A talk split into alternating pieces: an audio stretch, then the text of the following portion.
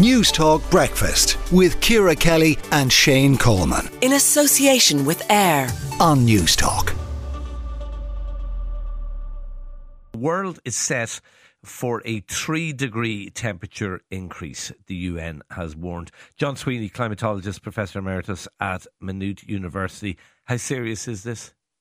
Good morning, Shane. Morning. Well, this is a, a, re- a, report card for the world, essentially, produced by the United Nations every year in advance of the uh, UN conference this year to be held in Dubai. And uh, interestingly, the title of the report is a, a, broken record because, in a sense, it does repeat what the UN have been saying for many years now. And that is that when you add up all of the pledges that countries made in Paris, uh, and when you look at what the emissions rate of changes in global greenhouse gas emissions, a gap emerges. And that gap is really, as, as the Secretary General said, not so much a gap anymore as a canyon. And it's telling us that the ability that the world has to avoid those dangerous climate change tipping thresholds of 1.5 and 2 degrees is very, very quickly disappearing into the future. Uh, the report is, is one which uh, takes a very, I think, conservative look at where we are and where we're going. And it does, as you say, say that uh, if we continue current policy, we are facing a three degree rise in temperature, which would be really quite catastrophic.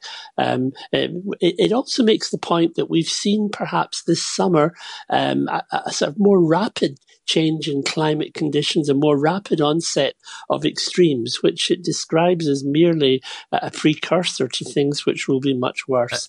Uh, and yes, and that's that's probably the, the summary of the whole. Yeah, uh, know you've summed, you've summed it up very well.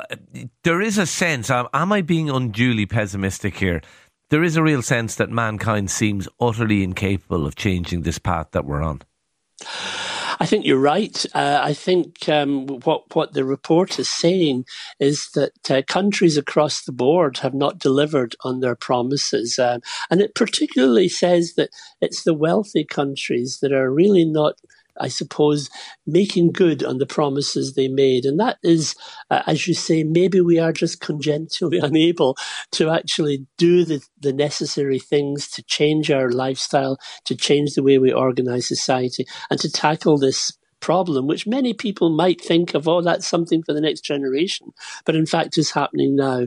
And I think when you look at the, the, the facts uh, and look at what the, the, the, top 20 economies in the world are doing, um, I mean, their average uh, greenhouse gas emissions are, are up around eight or so uh, tons of greenhouse gas emissions per capita. Ireland is about 12. Uh, so we're even worse than the, the, the you know than the, the, rich countries, if you like, average. Uh, but when you go down to the poorer countries, their average tons per capita are only about 2.2.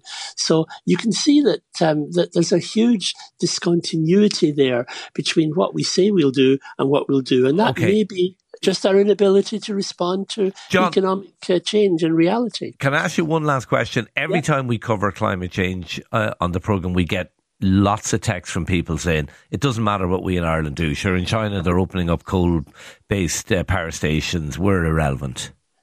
Well, that's something that any country in the world can argue. Um, you know, they, they all have their special excuses and they can all point the finger at somebody else. But if we're emitting 50% more than the EU average in, in, in terms of our, our own personal emissions, uh, there's no real moral right uh, for us to point the finger. It's a morally bankrupt argument which should be consigned to the litter bin at this stage. John Sweeney, climatologist, professor emeritus at Maynooth University thank you for talking to Newstalk Breakfast this morning.